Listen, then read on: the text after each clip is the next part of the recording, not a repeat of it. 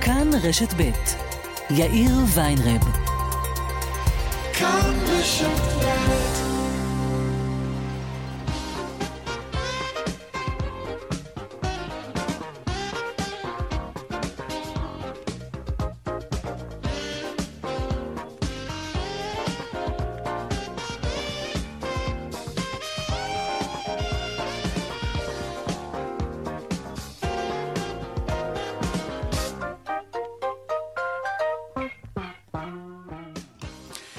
קצת אחרי ארבע ועוד אה, ארבע דקות, כאן צבע הכסף ברשת ב', יום שני, שלום לכם. אתמול סיימתי את השידור, ירדתי לחניון קומה מינוס חמש, פתחתי את הדלת, זרקתי את, הדיק, את התיק שלי במושב ליד הנהג, סגרתי את הדלת והקפתי את האוטו לכיוון המושב עם ההגה, אלא שהתיק שלי, זה שזרקתי שנייה לפני, לחץ על השלט של המכונית ונעל את האוטו עם המפתחות בפנים. כן, זה קרה לי אתמול. צלצלתי לשגריר ושם הסבירו לי שהם לא מחלצים במקרים כאלה. אני מציע לכם אגב לבדוק באילו מקרים כן מחלצים אתכם ותוך כמה זמן הם באים, לפני שאתם בוחרים בחברת חילוץ ומשלמים להם כל חודש. זה בלי קשר. בכל מקרה, חבר מהעבודה בדיוק עבר, אמר לי, עזוב אותך, צלצל לידידים. אז צלצלתי לידידים, תוך רבע שעה הגיע בחור צעיר על אופנוע, שחר טל, בחור מדהים, עבד על האוטו שעתיים וחצי, לא היה מוכן לוותר, למרות שאמרתי לו, עזוב, נו די, אני אקרא למנעולן. שחר טל פשוט לא עזב אותי עד שהדלת של האוטו נפתחה. הוא סירב לקחת כסף, איים עליי שלא אעז לשלוח לו בביט כי הוא פשוט יסרב. הוא לא היה מוכן לשמוע על זה, אלא רק על תרומה לארגון, ארגון ידידים. ואני חייב להגיד לכם שהייתי די עמום. לא, לא, לא שלא ידעתי שיש אנשים טובים, ברור שידעתי. פשוט פגשתי אתמול בן אדם טוב במיוחד, שחר טל, שמתנדב בארגון טוב במיוחד, ארגון ידידים. תודה רבה. ממש, מכל הלב. סיפור פותח על אנשים שייתנו לכם את הנשמה ללא כל תמורה, זה הכי צבע הכסף שיש. העורך רונן פולק בהפקה אורנה ברוכמן, טכנה השידור יוסי תנורי, הדואל שלנו כסף, כרוכית, כאן.org.il. אני יאיר ויינרב, מעכשיו עד חמש, צבע הכסף. מיד מתחילים.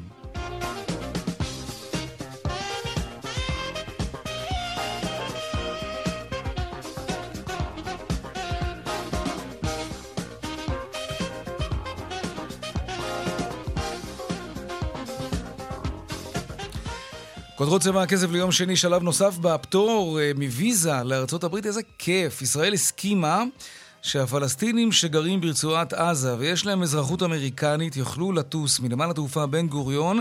מדובר באחד התנאים המרכזיים להכללת ישראל לתוכנית שפוטרת מאשרת כניסה הברית. גילי כהן, כתבתנו המדינית, שלום. כן, יאיר, אז ישראל מתקדמת עוד אה, שלב בדרך לתוכנית הפטור מוויזה. אה, בסוף החודש או באמצע החודש הבא יתחיל השלב האחרון שמדבר על כניסתם של אמריקנים המתגוררים ברצועת עזה לשטח ישראל, כפי שדיווחנו בשבוע שעבר. זה למעשה אה, אולי הדבר האחרון שמחכה בכל מה שקשור להדדיות, לדרישה האמריקנית שכל אזרח אמריקני יקבל יחס זהה, לא משנה איפה הוא מתגורר, אז גם מי שמתגורר ברצועת עזה יוכל גם להיכנס mm-hmm. לישראל וגם לטוס מנמל התעופה בן גוריון בדרך ליעד אה, ככל שירצה מחוץ אה, לארץ. היום אה, בסוכנות הידיעות רויטרס מראיינים את האיש האחראי על כך ברשות ההגירה והאוכלוסין. הוא מדבר על כך שיש בערך כ-200 mm-hmm. אזרחים אמריקנים המתגוררים ברצועת עזה. אני שמעתי מהאמריקנים מספר קצת יותר גדול, שדיבר על כ-500, אבל בשורה התחתונה, הדבר האחרון בדרך לתוכנית הפטור מוויזה צפוי, להמש... צפוי להתחיל ולקרות כבר בשבועות הקרובים. וזה מאוד משמח, גילי כהן, כתבתנו המדינית, תודה רבה. נדל"ן, האם אתם אה, בעלי בתים או שוכרים בתים?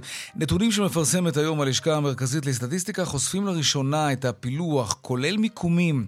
מהנתונים אפשר לראות שבעשור האחרון עלה מספר השוכרים ככל שחלום הדירה הלך והתרחק מידיהם של רבים. נעסוק בזה ממש עוד מעט. ועוד בהמשך על התוכנית של משרד התחבורה לאפשר גם למוסכים מורשים לבצע מבחני רישוי לרכב. במכוני הרישוי פתחו בקמפיין נגד המהלך הזה, הם אומרים שהציבור יפסיד והמוסכים ירוויחו. נדבר על כך עם אה, נציג איגוד מכוני הרישוי ועם יושב ראש איגוד המוסכים. וגם ראש הממשלה נתניהו ממשיך במסורת שהחל בה עם כינונה של הממשלה להתראיין באנגלית אך ורק לרשתות הזרות. הלילה הוא התראיין לרשת בלומברג. אמ, האם דרך הרעיונות האלה מנסה נתניהו לדבר אל סוכנויות הדירוג, דירוג האשראי ואל המשקיעים? כן, התשובה היא כן. בכל מקרה נעסוק גם בזה, והדיווח משוקי הכספים, כרגיל, לקראת סוף השעה, אלה הכותרות, כאן צבע הכסף. אנחנו מיד ממשיכים.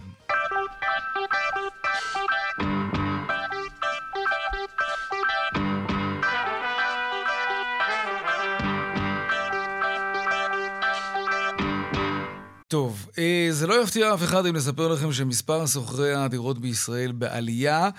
אמ, זה לא משהו שהוא בגלל יוקר המחיה, אינפלציה, ריבית על המשק... כלומר, כן, ברור שזה גם בגלל זה, אבל זו תופעה שמתרחבת כבר עשר שנים, מתברר. דנה ארקצי, כתבתנו לענייני כלכלה, שלום. את עם הפרטים. שלום יאיר. נכון, כפי שאמרת, ככל שהחלום הישראלי לקנות דירה מתרחק, כך אנחנו רואים שיחידות הדיור להשכרה השיעור יחידות הדיור להשכרה רק הולך ועולה בין השנים 2013 ל-2022 אנחנו רואים אה, זינוק שעולה מ-24% ל-28% ב-2022. סך הכל בשנה הזאת יש 800 אלף יחידות דיור להשכרה. עדיין, צריך לומר, אחוז נמוך ממה שאנחנו רואים במדינות אה, ה-OECD או באיחוד אה, האירופי. שיעור הדירות אה, בבעלות הדיירים עומדת על 71 אחוזים, סך הכל יחידות דיור בבעלות עומדת על 2 מיליון ו-800 אלף דירות. האחוז הגבוה של דירות בשכירות נמצא במחוז תל אביב, כמעט 40 אחוזים, הנמוך ביותר במחוז צפון עם 19 אחוזים. ערים בולטות באחוז גבוה של דירות בשכירות הם תל אביב עם 49 אחוזים, חריש 45 אחוזים, גבעתיים 40 אחוזים, ואם אפשר ככה לתת אה, אה, נקודת מבט אה, פחות חיובית וקצת בעייתית, לצד הגידול במספר הדירות בשוק, דווקא בדיור הציבורי שמיועד למשקי בית שאינם מסוגלים לרכוש או לשכור דירה בשוק הפרטי, אנחנו רואים ירידה במלאי הדירות. כמעט אה, אה, בשנים הללו, אנחנו מדברים על עשר שנים, אז אנחנו רואים שכמעט בכל שנה נגרעו מהדיור הציבורי כאלף דירות בשנה בממוצע, כלומר במקום שיהיה יותר היצע לאותה אוכלוסייה אה, שצריכה את זה, אנחנו רואים שדווקא יש פחות ופחות דירות כן. לזכאי הדיור, הציבורי בישראל. דנה ארקנצי, כתבתנו הכלכלית, תודה. תודה. ושלום רמי רונן, מנכ"ל וויצ'ק. שלום ואחר צהריים טובים. מסתדר גם עם הנתונים שלכם? כן, עם ישראל אה, זז לכיוון ההשכרה. הסיבות לכך, אה, אני חושב שאנחנו מבינים אותן. העלייה הגדולה בעלות רכישת דירה הופכת את הפרויקט הזה של לרכוש דירה מחוץ להישג של משפחות ואנשים רבים. אה, אם בהתחלה הבעיה הייתה להביא את המרכיב של ההון העצמי, לא יכולת להביא את החלק שאתה צריך להביא, וכן יכולת לקחת הלוואה, מצטרפת לזה גם עכשיו הבעיה של הריבית הגבוהה, שגורמת לזה שגם אנשים לא יכולים לקחת גם את ההלוואה שהם יכלו לקחת קודם, mm-hmm. ולכן אנחנו רואים את המגמה שהמעבר לדיור בהשכרה הוא כפול באחוז שלו מאשר הגידול באוכלוסייה. אה, אנחנו מתחילים לעבור כבר את ממוצע ה-OECD, אה, וזה אומר ש... אה, יותר קשה לקנות דירות. אנחנו גם רואים מגמה בחודשים האחרונים שבעוד מחירי הדירות עצמם קצת נעצרו, נכון. ואפילו במקומות מסוימים ירדו, כן. ההשכרה ממשיכה לעלות, כי אותם אנשים שלא יכולים לקנות דירות, או שבחרו כרגע לא לקנות דירה, כל אחד וסיבותיו, הם נוטים לשוק ההשכרה. הם פשוט לא מאמינים אולי שמגמת עצירת הריבית וסיבוב הפרסה באמת יקרו. גם בנק ישראל אומר, אגב, נכון, לא העלינו את הריבית עכשיו, אבל יכול להיות שאנחנו נצטרך להמשיך ולהעלות את זה בהמשך. אז, אז המצב עדיין לא ברור, אבל השאלה היא, באמת, אתה יודע, כשהמצב כן יתייצב, המחירים יתייצבו, אולי אפילו ירדו קצת, הריבית בוודאי תחזור אולי לרמות נורמליות. האם אנחנו נצליח לנתק את החלום הישראלי הזה, שזה משהו כנראה מאוד תרבותי אצלנו, לקורת גג בבעלותנו? תראה, אני חושב שמדינת ישראל, אה, על ממשלותיה בתקופות האחרונות, זה לא דווקא ממשלה אחת, חשבה שכדי שזה יקרה, מה כן. שחסר מאוד בהשכרה בישראל זה השכרה לטווח ארוך. אנשים יהיו מוכנים לוותר על חלום הדירה אם הם ידעו שהם יוכלו לגור בדירה בשכירות לתקופה ארוכה. עשר שנים נגיד. לפחות. כן. עכשיו, למה כמו לא שנהוג מתקיים? בחו"ל. באמת, למה זה... בחו"ל, נכון. עכשיו, למה זה לא? התפתח פה עד אז אני היום? אסביר למה. בחו"ל, תיקח מדינה כמו הברית למשל, הרבה מאוד מהדיור להשכרה זה דיור uh, מוסדי, זאת אומרת, זה חברות וארגונים שקונים מקבצי דיור גדולים, וכל עניינם להשכיר אותם, והם ישכירו לך את זה לכל תקופה שאתה רוצה. ובישראל זה לא מתקיים, כי רוב שוק ההשכרה בישראל זה שוק של אנשים פרטיים. בן אדם פרטי בממוצע מחזיק דירה, מה שנקרא להשקעה או להשכרה, בין שמונה לעשר שנים. זה אומר שבכל מקרה הוא יחליף בתקופה הזאת דייר או שניים, אתה לא יכול לבנות על הדירה. גם בעל הדירה בכל רגע יכול להחליט למכור, וגם השיקולים של בן אדם פרטי הם נקודתיים. אתה יודע, עכשיו אני צריך כסף, עכשיו חשבתי שכבר הרווחתי מספיק על הדירה. אין לי באמת אינטרס להשכיר את הדירה הזאת לטווח ארוך. נכון. כשאני גוף השקעה מוסדי, ששמתי עכשיו מיליארד שקל בדירות להשכרה, זה מה שאני רוצה, ואני רוצה על זה תשואה. עכשיו, למה זה לא קורה בישראל? למה? מדינת ישראל חוקקה את חוק עידוד השקעות הון השכרה, שנתן הטבת מס משמעותית לגופים שהתחייבו להשכיר דירות לפחות, בהתחלה זה היה לחמש שנים, נכון. ואחר כך המדינה שינתה את זה ל-15 שנה. אבל מה שהורג את זה, זה הריבית. כי התשואה על השכרה במדינת ישראל היא מאוד נמוכה. היא נעה בין 2.5 ל-3 אחוז ברוטו, לפני הוצאות, לפני דברים אחרים. כן, אבל הריבית הייתה אפסית במשך כל כך הרבה שנים. הייתה אפסית. כן. נכון, אז, אז באמת גופים התחילו לשקול ולבנות אבל את ב- זה. אתה יודע, בעשר שנים היית מצפה שבכל זאת יקומו... נכון, יש פרויקטים, יש גם את החברה הממשלתית דירה להשכיר. אבל גם כל- דירה להשכיר היום לא מסוגלת להתמודד עם בעיית הריבית, כי זה לא כלכלי. כל הגורמים שהביעו נכונות, ואפילו הלכו לפרה-רולינג כבר כדי לבנות את הדירות האלה, נסוגו בהם. אז ל- למה זה לא כלכלי פה וזה כלכלי במקומות אחרים? מפני שהתשואה במקומות אחרים היא יותר גבוהה. וכיום, דרך אגב, גם במקומות אחרים שבהם יש פער בין הריבית לתשואה, לא בונים, אבל היסטורית, היסטורית זה נבנה שם. אני, אני, יש פה משהו שאני לא מבין. מה זאת אומרת התשואה? הרי זה ידוע שמי שקנה דירה ב-20 שנה האחרונות, ערך הנכס שלו אה, השביח בצורה פנומנלית. נכון. כלומר, זו הייתה השקעה מצוינת. אבל זה, אבל זה, אז זה לא- מרכיב האקוויטי, אבל אני אסביר. תראה, אני אתן לך דוגמה. הדיון הוא תמיד עכשיו. זה לא משנה מה עשיתי עד היום. איך אומרים, כל יום אני קם בבוקר ומקבל החלטה. עכשיו תחשוב, נניח שבבעלותך דירה להשכרה, אחת, ששווה כן. שני מיליון שקלים, בסדר? מהמם. והרווחת עליה, קנית אותה ב-500 אלף. הנה, אני איתך לארג'. כן, כן. רווח פנומנלי. נכון. עכשיו, אתה צריך להשכיר אותה, ולקבל על זה תשואה של 2.5 אחוז, או מהצד השני תמכור את הדירה, ותקבל על זה 5 אחוז בפיקדון בבנק. מה אתה. עושה? תראה, זה נורא, זה נורא תלוי. אין- אבל תקשיב, זה לא יותר שחור. לבן. כלומר, אני יכול, אני יכול לא, להשכיר אבל אם אותה. יש לך חוב מול הדירה, אה, אם יש לי חוב זה משהו 5-7%, אחר. כן. זה לא הגיוני. אבל ל-67% ממחזיקי הדירות להשכרה בישראל הם ממונפים. ואז מש- עלה להם המשכנתה, אז דרך אגב, בגלל זה גם יש לחץ על עליית שכר הדירה וזה עדיין לא מדביק את זה. לכן מדינת ישראל חייבת לעשות מהלך. עכשיו, מה? למדינת ישראל מה, מה אפשר ולממשלה, לעשות? כן. לא, יש כרגע הזדמנות פז. שלא הייתה קיימת לממשלות אחרות. למה? כי אנשים לא קונים דירות, 50 תיכנסו לתוך. הוואקום. כן. לא, יש 50 ומשהו אלף דירות כרגע שלא נמכרות. קנו אותם? אולי. אוי ואבוי. לא, לך לא היינו רוצים שהמדינה המדינה תהיה-? היא הפריחה את המשקיעים מהשוק, היא העלתה להם את אוקיי. מס הרכישה, נכון. והיא מענישה אותם בשיעורי המימון. כן, כי הם העלו את ממסה מחירי. הדירות, אבל רמי. יפה, עכשיו, רגע, שנייה, עכשיו, מה קורה עכשיו? הדירות לא נמכרות, המדינה לא מקבלת את המס, ומחירי השכירות משתוללים. תעשו מהלך פשוט, תיתנו הטבה כרגע לכל מי שיקנה דירה ויתחייב להשכיר אותה לעשר שנים. ואז. ברגע הזה מה יקרה? כל הפול, הפלונטר הזה ייפתח. למה? כי אנשים יקנו את הדירות האלה, כי זה יהפוך להיות יותר כדאי. כן, המדינה צריכה לוותר על משהו. קצת במס, לתת אה, אה, הכרה לריבית על המשכנתה, משהו שיקל על המשקיעים להיכנס לשוק ואתה שופך. עשרות אלפי דירות לתוך אה, לתוך השוק. נכון, עכשיו, מה יקרה? אחד, הכנסות המדינה ממיסים יעלו, ולא יצטרכו לקצץ את התקציב. אני אומר לך, עוד שלושה חודשים יש פה קיצוץ דרמטי בתקציב. שתיים, הקבלנים ימכרו את הדירות, יתפנה להם כסף, הם יחזרו לבנות. אתה יודע מה מצב התחלות הבנייה כרגע? לא מדברים על זה, אבל השואה... לא, לא. אנחנו מדברים על זה בלי הפסקה. יפה, זה אבל נורא. למה זה? כי לקבלנים אין כסף היום. כי הם לא מוכרים את. הדירות, כן. יפה. אז אני אומר, יש פה פתרון, ווין ווין ווין. תבנו כרגע, תלכו במהלך אגרסיבי, ותיתנו לזה תקופת זמן מוגבלת, שישה חודשים. מעניין. לא לנצח. ואז מה שיקרה, כל השוק ישתנה.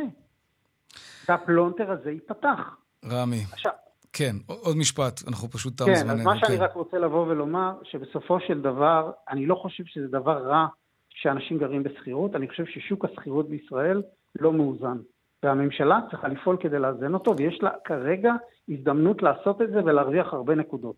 רמי רונן, מנכ"ל וויצ'ק, תודה רבה על השיחה תודה הזאת. תודה רבה, ואחר צהריים טובים. גם לך, תודה. חשיפת כאן חדשות, אה, שר האוצר סמוטריץ' החליט להקפיא 2 מיליארד וחצי שקלים שמיועדים לתוכנית החומש במגזר הערבי, בגלל שחלק מהכספים מיועדים לעידוד המגזר הערבי ללמוד באוניברסיטה העברית.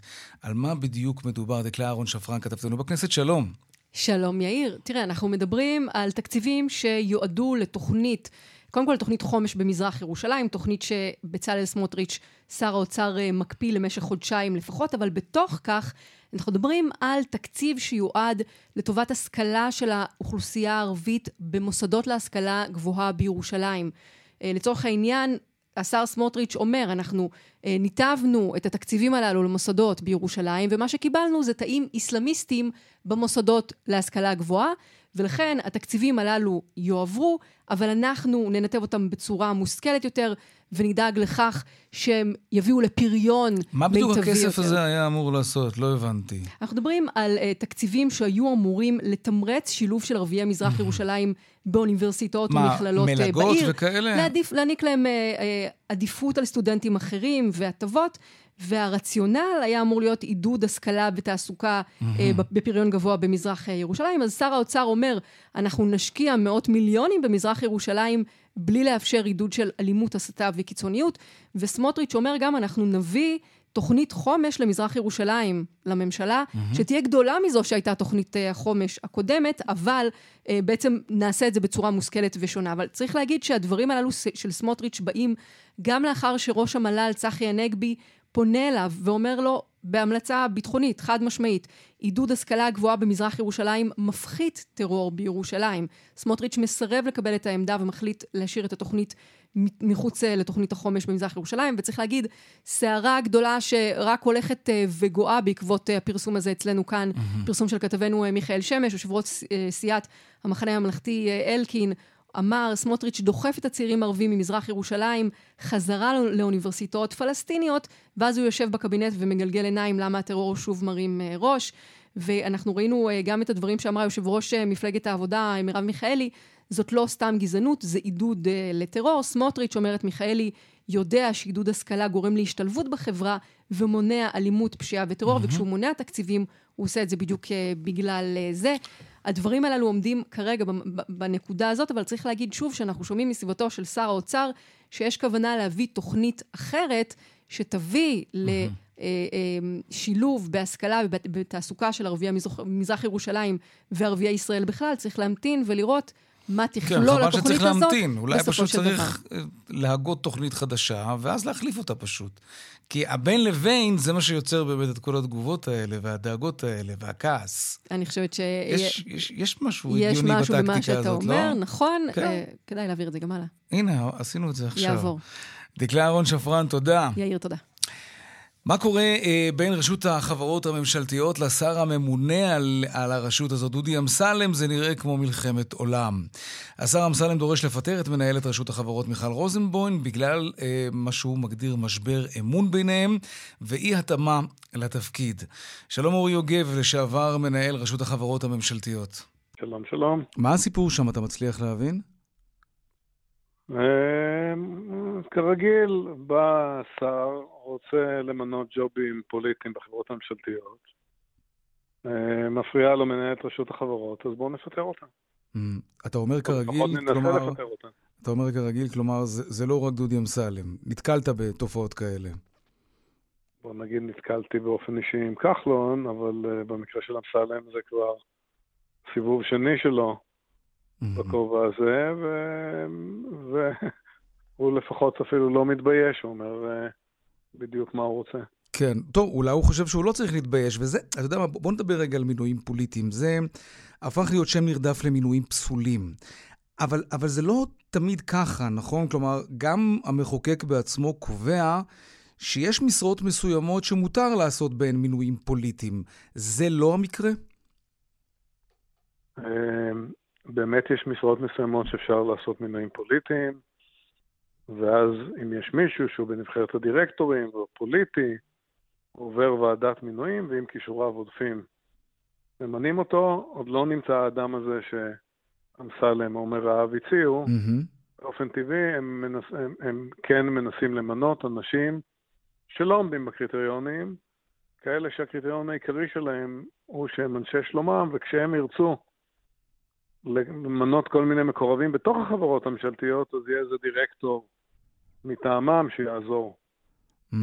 אוקיי. Mm-hmm, okay. השר אמסלם פונה בעצם לנציב שירות המדינה, והוא טוען אה, שמנהלת רשות החברות לא נשמעת לו. ככה זה עובד? כלומר, שר ממונה על רשות החברות הוא בעצם הבוס הגדול וחייבים להישמע לו? או שזה מודל כמו במשטרה, שהשר לא יכול להתערב בניהול המשטרה, אלא רק להתוות מדיניות? בדיוק. אז גם פה זה בהחלט, יש לשר הרבה סמכויות בתחום קביעת המדיניות, אבל גם בנושאים ספציפיים שהם סמכויותיו בחוק. אפילו בעולם המינויים, כן. השרים יכולים לבחור, והם גם ממנים בחתימתם את הדירקטורים ואת יושבי הראש, רק מה, הם צריכים לבחור אותם מתוך המתאימים. מתוך של נבחרת. אבל יש להם בהחלט סמכויות שהן לא רק, יש להם סמכויות בחוק שהן לא רק מדיניות, במקרה של, של החברות הממשלתיות, אבל הם בוודאי לא מה שמתחשק לי השר, את אה, מנהלת הרשות תעשי. אוקיי, okay. ובעקבות העימות הזה אה, הוקפאו בעצם כל המינויים בחברות הממשלתיות, ואנחנו מדברים על, אה, נדמה לי, מחסור של מאות דירקטורים, ו- ולמעשה מועצות המנהלים של החברות האלו משותקות. מה, מה המשמעות של אירוע כזה לאזרח מהשורה? איך, איך מצב כזה משפיע על החיים שלנו? אני אגיד לך כמה נקודות. קודם כל, אין קשר בין העימות בין השר למנהלת הרשות ל... ל- למינויים. הם רשאים לחתום על מינויים גם כשהוא מסוכסך עם מנהלת הרשות. צריך רק לתאם את זה עם השר הרלוונטי ולבחור מתוך 1,200 אה, חברי הנבחרת. כן. המש... בעבר היו מקרים רבים. זאת אומרת, זו לא בעיה חדשה ששרים לא מסתדרים אחד עם השני או רוצים למנות אנשים לא מתאימים, ו... ולכן חסר דירקטורים ברש... בחברות הממשלתיות. עכשיו יחסית לא חסר, כי, כי בשנה שעברה, שעוד הייתה ממשלה אחרת, הם בפירוש מינו ומילאו את השורות. אבל גם אם מגיעים למצב שיש דירקטורים אה, בודדים, עדיין אה, החברות מתפקדות. אני מודה שזה פחות מוצלח, אבל עדיין החברות אה, אה, מתפקדות. עדיף להיות במקום שחסר דירקטורים, מאשר שממנים דירקטורים לא מתאימים. כלומר, החברות הממשלתיות מתפקדות למרות העימות הזה, לא משהו שמשתק אותם מבחינת הניהול. לא, זה לא משתק אותם, זה משפיע עליהם uh, לרעה. יש כל מיני תהליכים חשובים ש... מה למשל? כלומר, אני מנסה לתרגם את זה אלינו, לאנשים מהשורה. רוצים למכור את הדואר, ולטובת כולנו עדיף שיימכר וינוהל בידיים פרטיות, אז אולי גם פעם נקבל שירות סביר. אז זה יודע להתעכב אם, הדיר, אם אין דירקטוריון. אמ, זה נכון גם בתחומים האלה של מכירת חברות, אבל זה נכון גם אמ, אם אה, נטע רוצה אה, לקדם את אה, בניית הרכבות הקלות וה... הנה, בעוד שבועיים הם כבר מתחילה לנסוע. והמטרו, אז שוב, אם זה שוטף, אז הם מתקדמים, אבל אם צריכים לקבל החלטות של שינוי מבנה ארגוני בחברה כדי שזה יהיה ארוך יותר טוב, בשביל זה צריך דירקטוריון. ברור. אה, אורי יוגב, לשעבר מנהל רשות החברות הממשלתיות, תודה רבה לך על השיחה הזאת. אה, ערב טוב. קצת דיווחי תנועה. כן, טוב. איילון צפונה אה, עמוס ממחלף חולון עד גלילות ודרומה מקק"ל עד לגוארדיה. דרך שש צפונה עמוסה מקסם עד ניצני עוז ובהמשך ממחלף באקה עד עין תות. עדכוני תנועה נוספים בכאן מוקד התנועה, כוכבית 9550, זה הטלמסר שלנו. הנה נכנס אה, עוד דיווח תנועה. רגע, בדרך החוף צפונה, עמוס מרשפון עד יקום. 9550 זה הטלמסר שלנו, לא רק שם, גם באתר של כאן וביישומון של כאן. זה בשביל עוד דיווחי תנועה אם אתם רוצים. הפסקת פרסומות, ומיד אנחנו חוזרים עם עוד צבע הכסף. כאן צבע הכסף, 4 ועוד 32 דקות. עכשיו נדבר על כרטיסי האשראי שלנו ועל ההוצאות שלנו בכרטיסים האלה. ביולי, אה, שימו לב, עלייה של 6% ושתי עשיריות בהוצאות בכרטיסי אשראי. בהשוואה ליולי בשנה שעברה. דנה ירקצי, כתבתם לענייני כלכלה, שלום. שלום יאיר. חברת שווה מפרסמת את הנתונים האלה. נכון, כן. אז מצד אחד מדברים איתנו על האטה בצריכה ועל קיבוץ הארנק, אבל בכל הנוגע לכרטיסי האשראי, לפחות אנחנו מגהצים כמו משוגעים. אז כמו שאמרת, ביולי 2023 נרשמה עלייה של קצת יותר מ-6% בהוצאות בכרטיסי האשראי לעומת יולי אשתקד. סך ההוצאות הסתכמו בקצת יותר מ-41 מיליארד שקלים. ההוצאה היומית הממוצעת עמדה ביולי על סכום של מיליארד ו-300 מיליון שקלים, החודש השני הכי חזק מתחילת השנה. Mm-hmm. הרכישות בעסקאות אונליין הגיעו לשיא חדש של 24 מיליארד שקלים.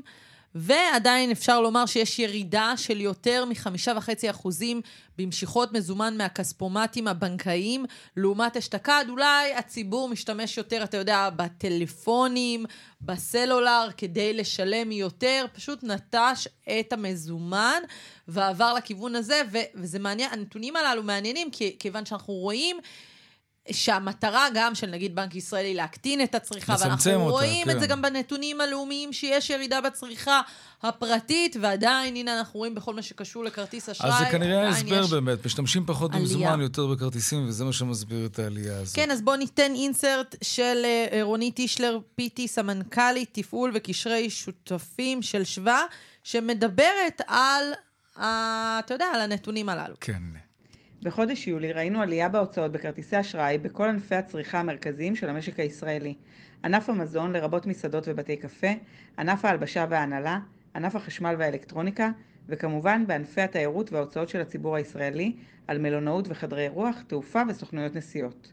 נתון נוסף שראינו ביולי, הוא שהמגמה של הפחתת השימוש של הציבור במזומן הולכת ומתחזקת, ובכספומטים הבנקאיים נרשמה ירידה של יותר מ-5.5%.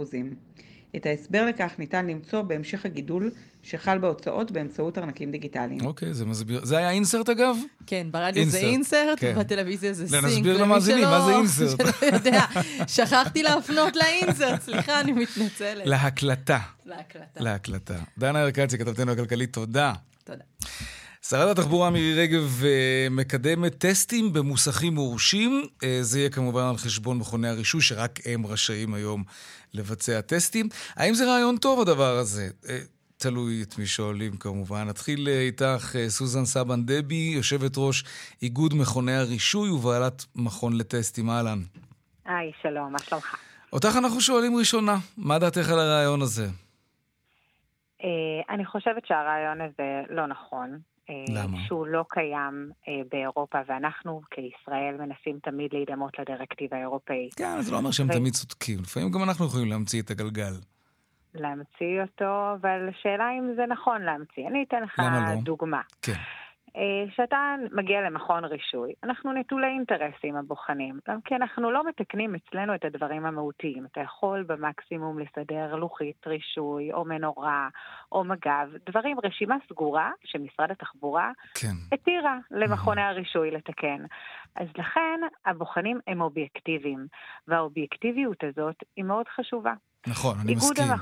אבל זה לא אומר שאפשר להטיל דופי באופן אוטומטי בכל המוסכים המורשים, שגם הם נמצאים תחת פיקוח של משרד התחבורה, אבל... כי הם מוסכים מורשים. אז לא באופן אוטומטי כולם יעשו שטיקים כדי לאלץ אותנו לתקן אצלם. כי אני באופן אוטומטי, אגב, לא הייתי מתקן במוסך. בוא נדבר, אמרת פיקוח. כן. אז בוא נדבר על הפיקוח. אוקיי. היום אנחנו 64 אה, מכוני רישוי בארץ, אה, ויש כרגע פיקוח גם אה, מטעם איכות הסביבה. וגם מטעם אה, משרד התחבורה. וגם להם אין מספיק מפקחים בשביל לפקח על 64 מכוני רישוי. אז מה יקרה שזה יהיה 5,000 מוסכים שיהיו מורשים לבצע טסטים? Mm. יש גם את בג"ץ אה, משנת 1989. כן. שאומר שיש, שצריך לבצע הפרדה פיזית, משפטית ומינהלית בין הבעלויות במכוני רישוי mm-hmm, ובמוסכים. כדי למנוע ניגוד עניינים. חד משמעית. כן. אבל את יודעת, היום אנחנו חיים בתקופה כזאת שהציבור לוחץ מאוד על הממשלה אה, לפתוח את השווקים לתחרות, להוזיל עלויות של כל דבר. אם יהיו יותר מכוני רישוי, גם אם זה באמצעות המוסכים כמובן, התחרות כן. תגבר, התורים יתקצרו. זה צו השעה בימים האלה. אוקיי, אז אתה, אתה אמרת שני דברים, אני רוצה לפרט את זה לגורמים. קודם כל דיברת על יוקר המחיה. מבחינת יוקר המחיה, כמובן שהדבר הזה, אה, קודם כל אני דווקא אה, מעריכה מאוד את השרה שלנו, והיא תמיד מקדמת את זה שלא יהיה יוקר המחיה, אז מפליא אותי הדבר הזה. כי ברור שהיד המעבירה היא לא יכולה להיות היד המתקנת. כי אם אני, זה יהיה במגרש הפרטי שלי, גם אנחנו, גם המכונים יהפכו להיות מוסכים. אז ברור שאנשים יכשילו לטובת זה שהמחזור שלהם יהיה יותר גבוה. ואתה דיברת על עוד דבר, קיצור תורים.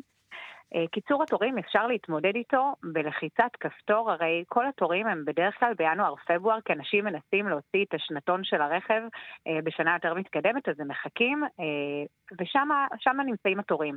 בלחיצת כפתור משרד התחבורה יכול לרווח את זה על פני חודשים שהם ריקים. אה, ולעשות אה, לציבור טובה מאוד מאוד גדולה. וגם אפשר עוד יותר להוסיף עוד מסלולים נוספים במכונים אה, קיימים. לדוגמה, אני, מבדק פתח תקווה, באמצע, בלב פתח תקווה, בלחיצה, באישור קל ופשוט, מוסיפים מסלול נוסף. כן. והכל יכול לזרום פה ולהתפרס על פני יותר מסלולים. אז אוקיי, אתה, אתה זרקת את הרעיונות שלך, כן. ונראה אם יש אוזניים קשובות. אנחנו רוצים לשמוע עכשיו את הצד השני. סוזן סבן דבי, איגוד אה, מכוני הרישוי, תודה רבה תודה. לך. תודה לך. שלום רונן לוי, יושב ראש איגוד המוסכים. שלום רב, אתם, אה, בסדר, בסדר גמור, תודה. אה, אתם בטח מבסוטים, אתם חושבים שזה רעיון מעולה. קודם כל, אנחנו לא מבסוטים או לא מבסוטים כי עוד לא ראינו שום תוכנית. בינתיים הכל... אבל על פניו, אם מוסכים מורשים יוכלו לעשות גם טסטים, זה לא רע מבחינתכם. כן, למרות שזה לא... זה נכון שזה עוד פרנסה. כן. מבחינת הבדיקות, אני מדבר. כן. שתיים, זה גם טרדה גדולה, ואני לא חושב שמוסך רגיל יוכל לקבל... אה, מה זה טרדה? אם זה טרדה, אז מוסך יבחר שלא לעשות את זה, אם זה מטריד אותו. לא. אבל בואו נדבר לגופו של עניין. אומרת סוזן שזה יהפוך להיות ככה על הדרך, אתה יודע. אתם... קודם כל, ראיתי את השילוט שלהם, אני חושב שהם כן. עושים טעות גדולה מאוד, כאילו, סתם להשמיץ את כל המוסכים, כי יש להם איזושהי בעיה עם משרד התחבורה.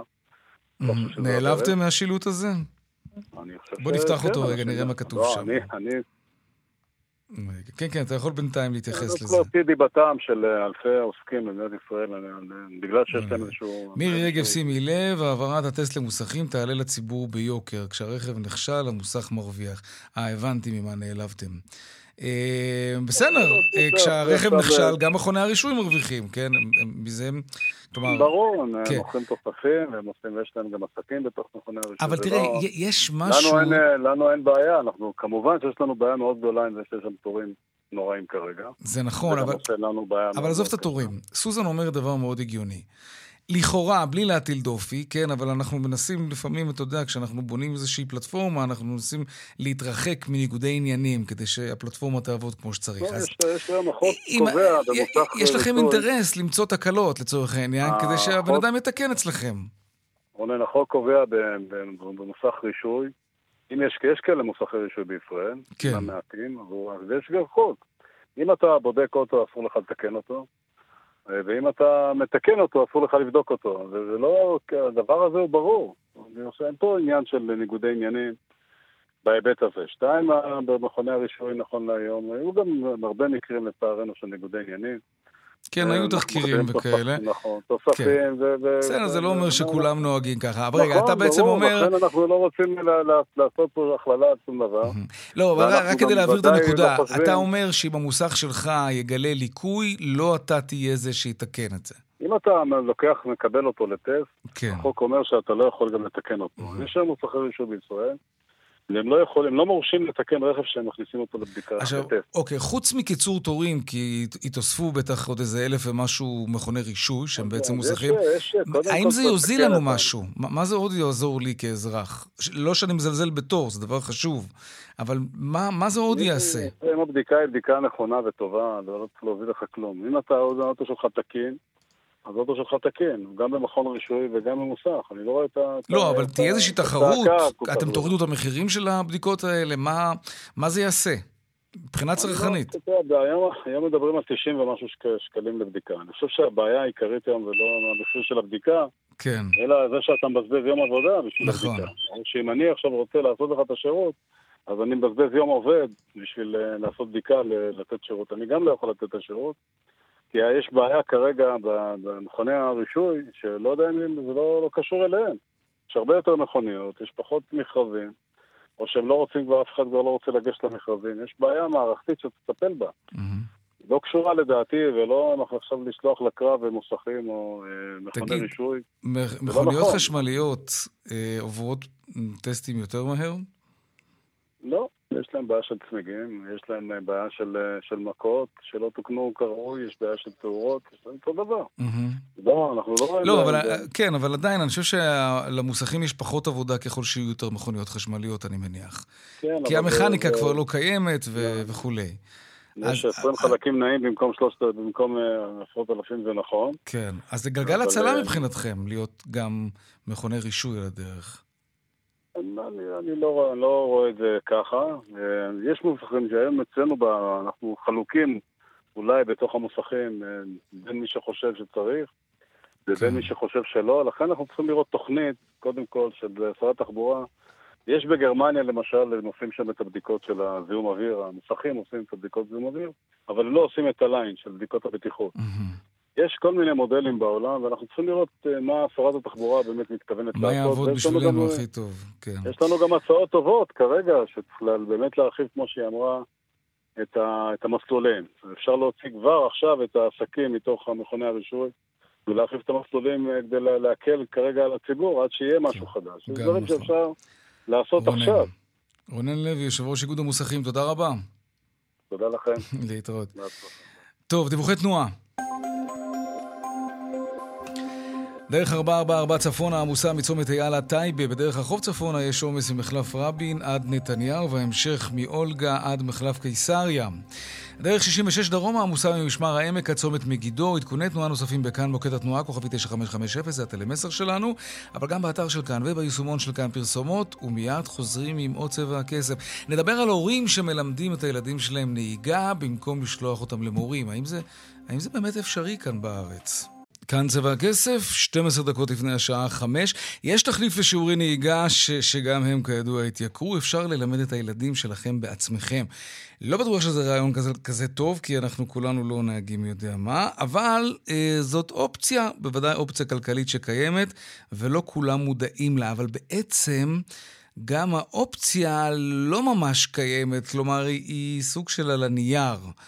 נכון, עופר חלפון, כתב כאן חדשות, שלום.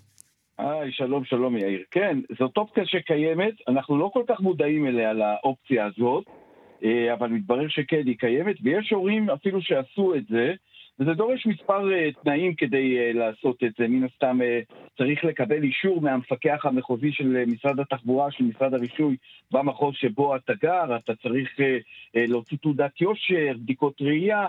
אה, צריך לעשות כמה מהלכים, כמובן גם להתקין דוושת בלם במושב שליד הנהג. אה, וואי, זה סיפור נראה לי, לא? זה גם, זה סיפור, אבל אם יש לך כמה ילדים, אה, זה, זה עלות של 3,000 שקל, אז לכמה ילדים ב- שלימוד נהיגה בערך לוקח, עולה בערך עד 10,000 שקלים לילד במקרה הטוב, אז נראה לי שזאת השקעה יפה לטווח ארוך, אם יש לך כמה ילדים כמובן. אה, אבל זה משהו, אבל יש איזשהו סעיף ב, ב, ש, שנכנס, שכרגע לא מאפשר להורים שרוצים לעשות את זה, וזה סעיף של בנושא הביטוח. אה, פה מבקשים בעצם שירשמו את הילד בסעיף הביטוח, אה, אה, שירשמו את הילד עצמו בתוך, בתור, בפרמיה של הביטוח, וחברות הביטוח בעצם מסרבות. בואו נשמע קודם את חגי, אבא של צוהר, שרוצה לעשות את זה, והוא מסביר למה.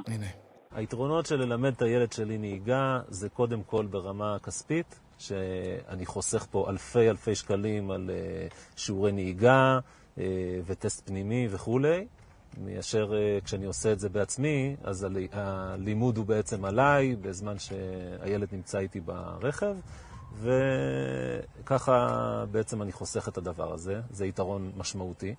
וכמובן, יש פה את החיבור של הורה וילד, ויש לי כמה ילדים, ואני אשמח לעבור איתם את התהליך הזה, וזה באמת משהו משמעותי מאשר שיש אה, מורה נהיגה חיצוני שכן מתחבר איתו ולא מתחבר איתו, וככה זה פשוט אה, החיבור הזה בין, בתוך המשפחה.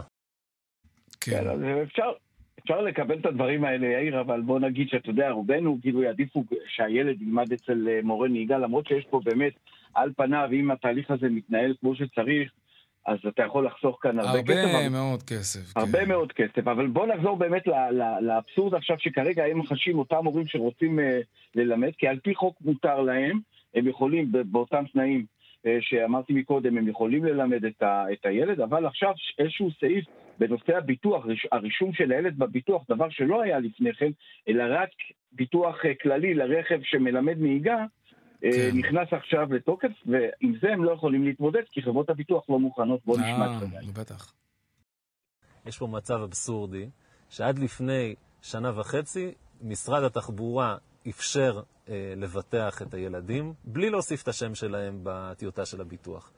ולפני שנה וחצי הם מבקשים, דורשים מחברת הביטוח לש... להכניס את השם של הילד, וחברת הביטוח לא מוכנה. אז לפני כן היה ביטוח, למרות שלא היה את השם של הילד, והיום אין אפשרות כזאת, כי חברת הביטוח לא מוכנה להכניס את השם של הילד, וככה אני לא, לא יכול ללמד בעצם את הילדים. טוב, זה סוגר את הסיפור לצערנו. אנחנו נרחיב בנושא הזה הערב, בכאן 11 בחדשות הערב. עופר, כתבה המלאה שלך תשודר במהדורה. תודה. תודה. עכשיו לעדכון משוקי הכספים. 200, take him. שלום רואה החשבון אמיר יאל, יושב ראש אינפיניטי, מה העניינים? אהלן יאיר, מה שלומך? בסדר, תגיד, ראש הממשלה נתניהו, אנחנו שמים לב, חורש את התקשורת הבינלאומית, מדבר באנגלית. אה, הלילה לבלומברג, למי הוא פונה בעצם? למשקיעים הזרים, לשוקי הכספים, גם, וזה מצליח לו אגב? משהו נרגע? אה, כן, הוא, מדבר. לחברות הדירוג, הוא מדבר לעולם הכלכלה הבינלאומי, אה, לאלה שעובדים אה, או מעניין אותם להשקיע או משקיעים או באיזושהי כן, צורה קצת קשורים לחוצים. עכשיו, כן. נכון. רק, רק מילה, המדדים היום, זה בורסה ירוקה גם היום, אחרי יום. ראשון, אתמול היה יום מאוד ירוק, היום גם כן בורסה ירוקה ועולה, המדדים העיקריים בתל אביב עולים 6-7 עשיריות, הביטוח עולה. אפילו באחוז ורבע. אה, למעשה כמעט כל המדדים, אה, למעט אה, מדד הביומד, שהוא יורד בארבע עשיריות, ורשתות השיווק אולי בשלוש עשיריות, כל המדדים בפלוס. מהמם. דולר אה, ב-3.67, יש כאילו איזושהי הרגשה של סנטימנט חיובי. מה שנתניהו עושה בחוץ לארץ, הוא מדבר אל העולם חד משמעית, מכיוון שהחשש הגדול ביותר מבחינתו לכלכלת ישראל זה הסנטימנט העולמי. זה ישפיע על הדולר, ודרך זה זה ישפיע על הייצוא והיבוא. איך הוא מדבר לעולם? הוא לא מדבר לתוך המדינה פנימה. אה, כאן, אה, בערוץ אה, ה-14 אין לו מה לדבר, זה ה base שלו. 11, 12, 13 הוא מקבל אה, ביקורות, הוא מעדיף לא להתראיין. הוא הולך החוצה, הוא הולך החוצה למקומות שהוא חושב שישפיעו יותר על כלכלת ישראל. אה, איך אפשר לדעת אם לפחות- זה משנה משהו? אם זה עובד? תראה, אז בספטמבר אמור להיות אה, איזשהו עדכון של אה, הרייטינג, הדירוג של ישראל על ידי הסוכנויות כן. הגדולות. שם יהיה איזשהו ישפיע. אלמנט של לפחות בסנטימנט, אה, איזשהו מש, משהו משמעותי. כרגע בשבועות הקרובים לפחות לא צפוי שום דבר דרמטי, אבל הוא גם משדר איזשהו מסרים, הוא אומר כן, אני אלך עם, ה, עם הקו שלנו, אבל אני גם אעצור. אה, זה גם כן איזשהו איתות של משא ומתן גם לאופוזיציה. וזה מה. שהשווקים אוהבים גם לשמוע. טוב, נראה אם זה יעבוד. נראה את הדוחות של כן. חברות הדירוג. רואה החשבון אמיר אייל, יושב ראש אינפיניטי, תודה רבה. תודה, תודה. להתראות.